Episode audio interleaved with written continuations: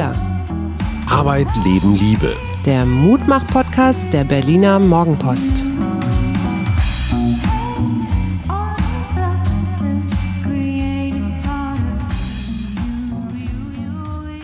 Hallo und herzlich willkommen. Hier ist unser Mittwoch-Podcast. Wir. Mein Name ist Suse Schumacher und mir gegenüber sitzt der gut gestylte Hajo Schumacher. Ich muss gleich zu ZIP. Zeit im Bild, eine Klassiksendung des dritten Programms des RBB und da darf ich mein Buch vorstellen und deswegen habe ich mich schon mal schick gemacht, nachdem ich heute Morgen schon beim Sport war. Ich fange mal heute so an und danach möchte ich deine letzten 48 Stunden gerne hören. Wir haben die beste Medizin. Nee, Quatsch, das war das falsche Zitat. Hab keine Angst vor Covid. Lasst nicht zu, dass es euer Leben beherrscht. Mhm. Na, wer hat diese tollen Worte gesagt? Donald Trump. Genau. Ja, der hat meine 48 letzten Stunden auch bestimmt, allerdings auf eine sehr zwiespältige Art und Weise. Meine übrigens auch. Es, es, es gibt so ein, so ein Paradox. Auf der einen Seite sagen wir alle oder finden alle, ey, da wird ja echt eine brutale Show abgezogen. Ne? Ja, hast du dir dieses Video mal mit diesem landenden Flughubschrauber angeguckt? Ist der Hammer. Oh, ja. Ja. Oder diese Nummer, wie er mit dem Auto dann einmal um die Klinik gefahren ist und so wie die Queen dann so rausgewunken hat. Und da fange ich an, auch als Journalist wirklich echt so Pelz auf den Zähnen zu kriegen. Ich auch. Weil wir wissen, Haare. wir wissen alle, dass es Show ist und trotzdem gucken wir alle hin.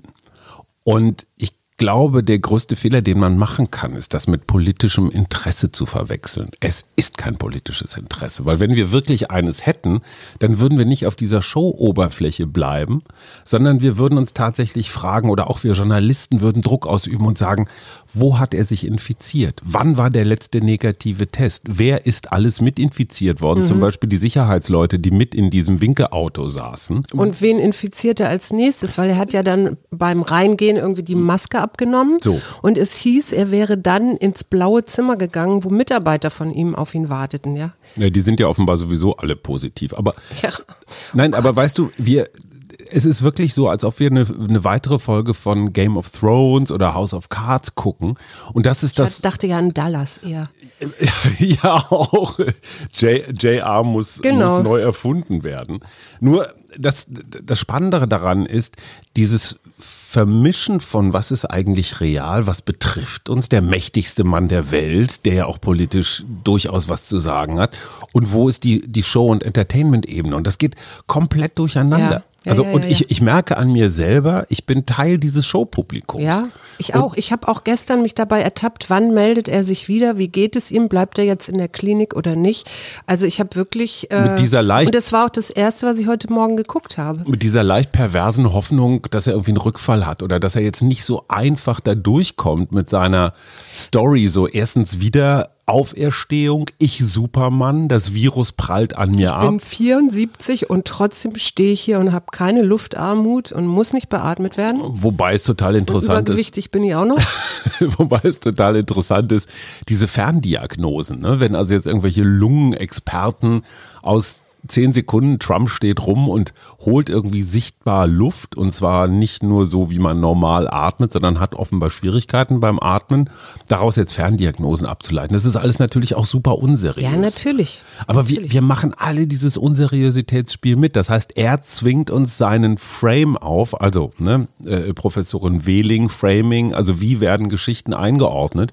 Und am Ende heißt es, hey, der weiße Mann ist dann doch wirklich der Ursprung Amerikas und dem kann das nichts anhaben. Und wer Covid, also wer von Covid stirbt, ist selber schuld oder zu schwach. Ich habe mal Folgendes gemacht, weil ich habe darüber natürlich auch nachgedacht und ich habe einen ganz guten Kommentar dazu in der Morgenpost gelesen von Dirk Hautkapp, der gesagt hat, Donald Trump ist für Amerika im Herbst 2020 so lebensgefährlich wie noch nie und Donald Trump geht über Leichen, hat er geschrieben so. Ne? Und dann habe ich mir habe ich mal einen Perspektivwechsel gemacht, weil wir das ja auch immer wieder propagieren Ja. ja? und habe mir so vorgestellt, ich wäre jetzt der Donald und äh, ich möchte gerne an der Macht bleiben. Mir ist das wichtig. Wichtig. Ich genieße das auch so zu stehen und ich habe auch das Gefühl, ich bin so ein Vertreter meines Volkes und an mir hängt die ganze Hoffnung Amerikas. Also du meinst es ernst? Ich meine es echt ernst, genau.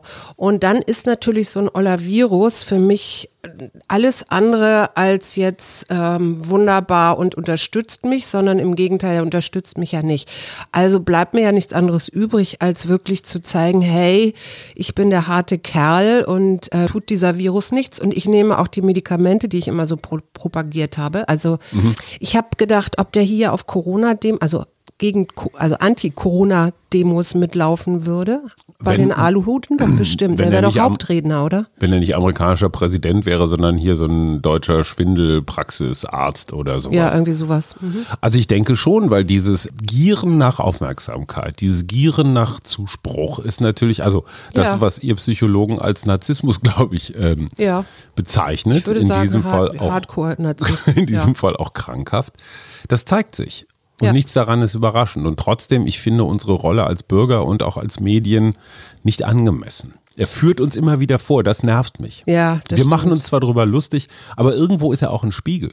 Weil diese, diese Überlegenheitsfantasien des weißen Mannes, die sind natürlich irgendwo in vielen weißen Männern irgendwo drin, ohne dass wir was dagegen machen können. Damit sind wir geboren oder aufgewachsen worden. Mhm. Ich würde mich davon auch gar nicht frei machen. Und dieses Gieren nach Aufmerksamkeit, auch wir kennen das alles. Ja, jedes Like bringt uns auch nach vorne. Das heißt, irgendwo ist er auch ein Spiegel. Und ich finde deine, deinen Perspektivwechsel völlig richtig, aber ich finde auch die Spiegeltheorie. Ich, ich muss dir aber sagen, ich, ich habe damit echt Schwierigkeiten, einen Perspektivwechsel zu machen, weil ich kann mich gar nicht so reinversetzen in Och, jemanden, der, der so, so komische Sachen auch erzählt und so wei wohlweislich, dass das falsch ist, was er erzählt. Ja, aber es ist ein bisschen wie mit Tönnies, weißt du? Alle arbeiten sich an ihm ab, äh, aber so ein bisschen ist, zeigen vier Finger auch immer auf einen selbst, wenn man mit dem einen Finger auf den anderen zeigt. Mhm. So, lass uns doch mal zu was Netterem kommen. Ja, ich lese dir wieder was vor. Los. Das Opfer der anstehenden Intervention schmorte an der Ecke Wilshire Robertson Boulevard in der brütenden Hitze und genoss ein letztes Mal das süße Gift seiner Marlboro. Wie es Kennedys Gewohnheit war, hatte er seinen Aston Martin, heißt das Aston? Mhm. Aston Martin DB9 in der Tiefgarage gepackt. Schicke Karre, Mann, lautete der Kommentar des jungen Mexikaners vom Parkservice. Kennedy hatte den Aufzug ins Erdgeschoss genommen, wo er die Rezeption durch die Glastüren verließ, um draußen noch eine zu rauchen, bevor er die Fahrt bis in den neunten Stock und zu den freudlosen, nikotinfreien Büros von Childs Dunn fortsetzte. Rückblickend entpuppte sich diese überflüssige, völlig unnötige Zigarette, überflüssig und unnötig im Gegensatz zu den anderen 59 absolut nicht überflüssigen und unbedingt notwendigen Zigaretten, die er im Laufe eines durchschnittlichen Tages rauchte, als Fehler. Sie gab ihm die Gelegenheit, an sein klingelndes Handy zu gehen, sein Zweithandy. Wenn man so viel trank wie Kennedy, war es eine gute Idee, immer ein aktualisiertes Ersatzhandy in petto zu haben. Mhm. Also Noch keine es gab, Idee? Es gab schon Handys, immerhin. Ja. Wie ich dich kenne, ist es eine Autorin. Nein. Ach, es ist ein Mann in diesem Fall. In dem Fall ist es ein Mann und ich dachte, mhm. das passt auch ganz gut zu unserem Trump heute, aber den, über den wollten wir ja gar nicht mehr reden. Boah, ich bin, es ist ein Amerikaner. Das ist auf jeden Fall ein englischer Titel so. Sag mal ganz kurz, wir, wir sind bei N, ne? Wir sind bei N. Okay, immerhin da haben wir Klarheit. Sag mal, was mich ja, was mich ja wirklich ein bisschen nachdenklich macht, ist, wir leben jetzt auch hier in Im Tempelhof Hotspot. Schöneberg im Hotspot. Ja. Und wir haben uns immer so ein bisschen, ich sag mal, verächtlich über die Hams und Remscheids dieser Welt aufgeregt, aber es fühlt sich komisch an, weil auf der Ja, einen Seite komplett. gehst du raus auf die Straße und es ist alles wie immer. Und auf der anderen Seite ist die Inzidenz besorgniserregend über den, über den 50.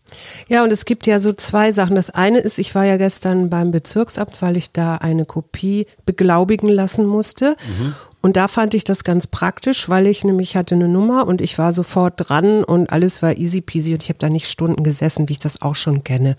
Das fand ich wieder gut, weil das hat ja auch mit Corona zu tun. Heute war ich dann beim Arzt, weil ich auch noch einen Attest brauchte und bin da mit dem Fahrrad hingefahren, war viel zu spät dran und dann merk, machte sich mein Asthma bemerkbar. Das heißt, ich hatte leichten Husten und ich hatte etwas Schwierigkeiten, Luft zu kriegen. Und dann dachte ich, ach herrje, jetzt kann ich da gar nicht bei dem Arzt rein. Da steht so ein dickes Schild an der Tür. Wenn Sie Atembeschwerden, akute Atembeschwerden und Oh, Husten haben, dann lassen Sie das bitte. Und äh, ich kam mir wirklich, also es war mir wirklich unangenehm. Äh, nun kann ich das ja alles erklären und man steht ja auch in meinen Krankenakten, dass ich es vorher schon hatte. Aber ich stelle fest, wenn ich husten muss in der Öffentlichkeit, Oh ja. dann tue ich das immer sehr leise und in der hintersten Ecke, weil ich gar nicht erst den Verdacht erregen möchte, Ich bin dass so ich bei Corona dir. habe. Ich bin so bei dir. Vor allem jeder, wenn irgendwo gehustet wird, jeder dreht sich sofort um. Genau, oder du denkst, oh Gott, ja, der sieht auch schon so aus oder was weiß ich, habe ich heute auch schon gedacht. Also ich- genau, ich, der sieht so aus, Ja, als weil- ob er Corona Meine Internistin ist ja auch noch in Kreuzberg. Ja, also die ist auch im Hotspot. Das heißt, ich bin von einem Hotspot mit dem Fahrrad in den anderen Hotspot gefahren. Eigentlich hätten die dich gar nicht reinlassen Eigentlich dürfen. hätten die mich. Nee, und jetzt komme ich nämlich zu einer Frage, die ich habe. Ich auch. Ähm, sollte man nicht in Anbetracht dieser rasenden Zahlen und Schleswig-Holstein, wie gesagt, sagt ja zu einzelnen Bezirken, ihr dürft hier im Moment nicht rein oder ihr müsst euch in Quarantäne begeben oder zwei negative Tests innerhalb von fünf Tagen nachweisen. Sollte man nicht ganz Berlin eher angucken, als anstatt so einzelne Bezirke? Du kannst es doch gar nicht auseinanderhalten. Ich meine, jemand, der in Spandau wohnt und in Kreuzberg arbeitet oder sowas. Völlig klar. Das ist ja auch ein Vorschlag, der gemacht wurde. Ähm, das Problem ist nur, dass wenn du es auf Gesamtberlin hochrechnest, sind die Zahlen nicht so viel besser. Ja. Dann bist du am Ende auch bei so einer 30 bis 40 auf 100.000 Inzidenz. Also du würdest jetzt die Stadt vielleicht im Ranking, im deutschen Ranking ein bisschen runterkriegen, aber viel ändern würde sich nicht. Und ich glaube, dass das mit den Hotspots doch eine gewisse Wirkung hat, auch auf diese etwas lahm, ähm, hintrige Berliner Stadtregierung. Ja, aber wir haben ja so, wir haben ja das große Problem, dass wir lauter Bezirksbürgermeister haben. Und dann gibt es zum Beispiel den Bezirk Kreuzberg-Friedrichshain. Die sagen, bitte, wir wollen keine Bundeswehrsoldaten, die uns hier unterstützend helfen für Tests und so weiter. Wo ich sage so, hä, warum denn nicht? Also, wo ist denn das Problem, Bundeswehrsoldaten den Gesundheitsämtern zuzuordnen Weil und zu helfen? eine historische Geschichte ist, Bundeswehr im Innern einzusetzen, ist ein No-Go in der Demokratie. Die Bundeswehr ist eine Verteidigungsarmee, die im Äußeren Ja, die- eingesetzt wird. Aber sie verteidigt doch in dem Fall gerade gar nicht, sondern sie Schatzilein, hilft trotzdem mit. generell Bundeswehr in öffentliche Aufgaben Gut, dann mach doch aus der Bundeswehr was Problem. anderes und mach, äh, weiß ich nicht, ehemalige Krankenschwestern, Ärzte, was auch ist, immer. Das wäre kein Problem. So, und das ist tatsächlich eine, ich sag mal, eine ideologische Frage und ich hätte in normalen Zeiten auch richtige Schwierigkeiten damit, die Bundeswehr einzusetzen. Die dürfen nur im Katastrophenfall, also Hochwasser etc. Aber es ist doch ein Katastrophenfall. So, und das ist genau mein Punkt. Und das Interessante ist ja, dass insbesondere die Linken in Kreuzberg-Friedrichshain sagen, bis zu einem bestimmten Punkt keine Bundeswehr und wenn es dann richtig dramatisch wird, Bundeswehr. Das heißt also situative Ethik. Ne? Das heißt, unsere Überzeugungen gelten nur bis, keine Ahnung was, 80 auf 100.000 und dann kommt die Bundeswehr.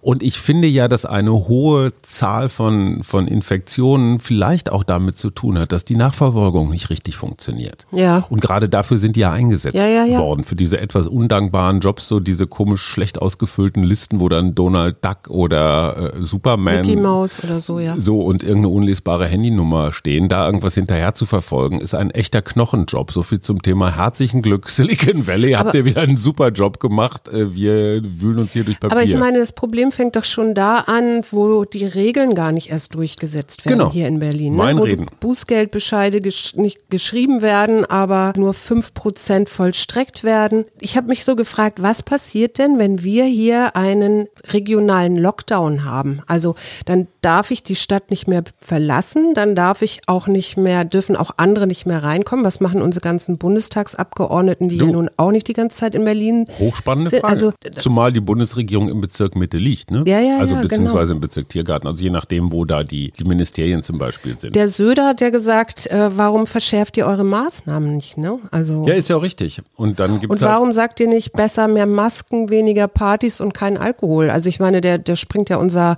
Gesundheitssenatorin so ein bisschen zur Seite. Ja, wobei es sind sind zwei unterschiedliche Vorgänge. Ich finde, die Maßnahmen erstmal durchzusetzen und auch Bußgelder dort auszusprechen und zu verhängen, wo sie angemessen und berechtigt sind. Weil ich finde, es ist ja auch so eine Chancengleichheit. Wenn ja. ich als Wirt die Regeln einhalte, das heißt, ich mache es meinen Gästen ein bisschen unbequemer. Die müssen Sachen ausfüllen, die müssen Platz halten, die müssen sich eine Maske aufsetzen, wenn sie zum Klo gehen und so weiter. So, und jetzt kommt ein anderer Wirt und der sagt, ich scheiß auf die Regeln und bei mir dürfen die Gäste alles dicht zusammenstehen und so weiter. Der verschafft sich ja auch einen geschäftlichen Vorteil. Das ist einfach unfair den anderen gegenüber. Also es ist nicht gleiches, äh, gleiches Recht für alle. Und insofern erstmal durchsetzen, was da ist an Regeln. Ja. Und dann können wir immer noch verschärfen. Und das mit dem Alkoholverbot ist doch die nächste Runde im ähm, Bingo. Ich, äh, genau, im Bingo, weil, hey, wie willst du das kontrollieren, ob in der Fanta-Pulle nicht jetzt doch äh, Cuba Libre drin ja, ist? Ja, ich habe vor allen Dingen an all die Alkoholiker hier in der Stadt gedacht. Was machen die denn eigentlich? Oder die kaufen dann tagsüber ihre nee, die, Vorräte ein? Die oder? ziehen nach Spandau um. Ach, sag mal, Spandau, ja. unmoralische Frage. Du würdest jetzt, äh, ich sag mal, zu einem Familienbesuch nach Schleswig-Holstein fahren, was ja. ja durchaus denkbar wäre. Du würdest dann gegen Regeln verstoßen, weil du hast keine zwei negativen Tests innerhalb von fünf Tagen. Würdest du, würdest du dich irgendwo melden in Schleswig-Holstein und sagen, ich komme aus Berlin, ich gehe jetzt hier erstmal in Quarantäne?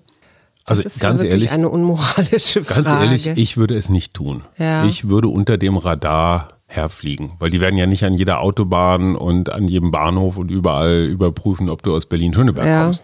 Ich verhalte mich ja vorsichtig. Also das tue ich ja schon. Und aus der Haltung heraus würde ich sagen, das würde ich auch machen. Aus einer anderen Haltung, in dem Sinne von wir, würde ich es nicht machen, dann würde ich meinen Verwandten oder wem auch immer oder Freunden sagen, also sorry, ich muss einen zweiten Test machen und dann, wenn der auch negativ ist, komme ich. Dann komme ich eben ein paar Tage später. Hm. Autoren mit N. Ich habe Novalis. Ich habe ja noch weiter vorzulesen. Noch ich habe Moment. Ingrid Noll. Ich habe Armin C. Ich habe Friedrich Nietzsche. Und dann habe ich noch Stanna Dolny. Und dann habe ich noch. Noteboom? C.S. Noteboom, sehr schön. Und dann habe ich noch Andy McNabb, der mhm. Krimis schreibt. Ja, und dann habe ich hier noch eben einen, den du noch raten musst. Hm. Hallo, willst du mich eigentlich verarschen, Kennedy? Vicky, schön deine Stimme zu hören. Ich meine, ohne mir davon zu erzählen, du musst schon etwas konkreter werden, Vicky.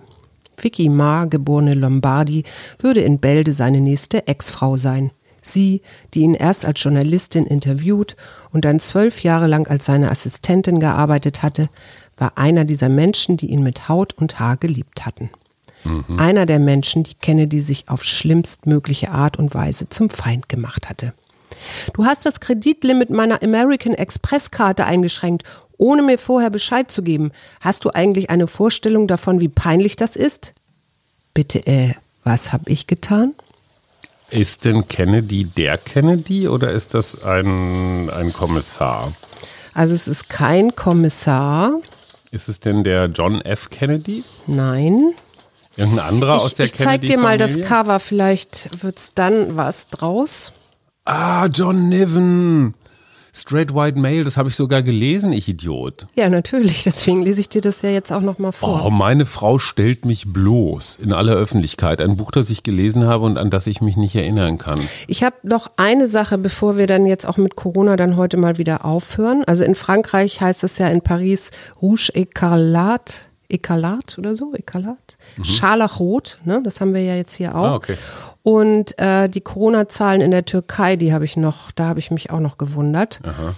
Weil da hat der Gesundheitsminister, also die, die geben nur die an, was sie pro Patienten pro Tag haben, also Aha. 1400 Patienten pro Tag. Und der Gesundheitsminister, mehr haben sie dann dazu nicht gesagt, hat gesagt, na ja, der Schutz nationaler Interessen sei genauso wichtig wie der Gesundheitsschutz der Bevölkerung. Okay, also wirtschaftliche Interessen sind eigentlich wichtiger. Auf jeden Fall hat das dann ein Journalist der den äh, Gesundheitsminister interviewt hat, mal hochgerechnet und hat gesagt, 10 Prozent aller Fest Tests fallen positiv aus. Bei zuletzt 104.000 Tests täglich, das heißt 10.000 Neuinfizierte.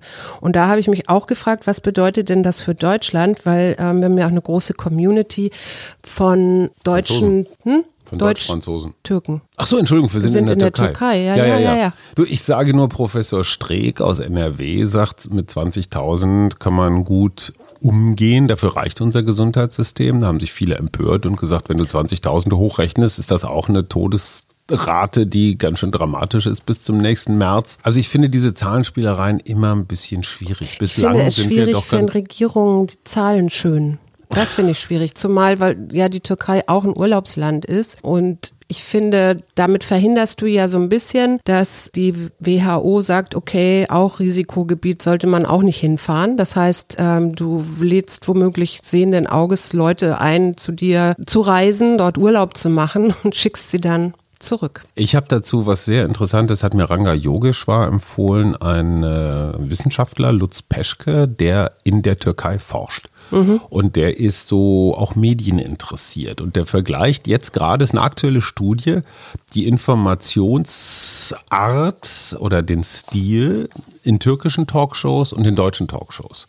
Also wie ist der Virologe hier und wie ist der Virologe da? Spannend, und? Total spannend. Wobei der türkische Virologe immer letztendlich ferngesteuert ist vom Gesundheitsministerium. Ja. Und das kann man hier, glaube ich, so nicht sagen. Die Studie ist halt noch am Laufen, aber wir halten euch auf dem Laufenden. Was sagt denn der Dalai zum Der Rest der, Dalai Woche? sagt heute, die fünf wesentlichen Hindernisse sind sinnliche Begierde, Zorn, Faulheit, Ruhelosigkeit und mangelndes Vertrauen. Haben wir alles zu bieten, oder?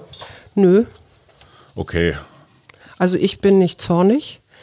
Heute Faul nicht. bin ich im Moment auch nicht. Ruhelos habe ich, hab ich auch nicht. Und mangelndes Vertrauen ist auch nicht, sonst wäre ich ja. Sexuelle oder was war körperliche Begierde war Sinnliche. da noch. Sinnliche Begierde, stimmt, hast du auch nicht. Ich habe mit, ich hab Mitgefühl Ja, dann hat man Mitgefühl mit mir, weil ich keine sinnliche Begierde habe. Ach Schatz, das, ich, ich ziehe mir dann wieder meine ganz knappen Sportklamotten an und dann Du meinst, ist sie ganz weg. dann ganz wuschig. okay. Hatten wir nicht neulich erst Mitgefühl? Ja, und? Wir haben immer Mitgefühl. Gut, also das Mitgefühl, ein von Herzen kommendes Verstehen, umfasst den Schmerz in dir und anderen, löst Vorurteile auf und ebnet dem Annehmen den Weg. Es ist der aufrichtige Wunsch, Leiden zu lindern. Und ich habe noch zwei Freikarten für alle, die die durchgehört haben. Wenn jemand Lust hat, um 17.30 Uhr am Mittwoch, was der, ich glaube der achte ist, Morgen? ja, ähm, nee, der siebte, Entschuldigung, Mittwoch, siebter in der Urania in Berlin, 17.30 Uhr, zwei Freikarten zu verlosen für alle, die die Bock haben und Suse so schnell wie möglich über den Mittwoch hin noch eine Mail schicken. Wir freuen uns. Bis dahin. Tschüss.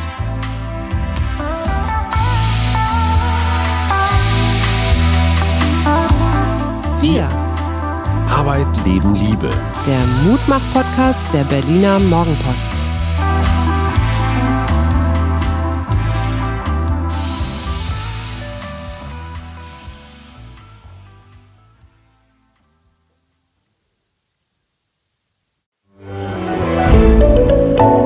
Podcast von Funke.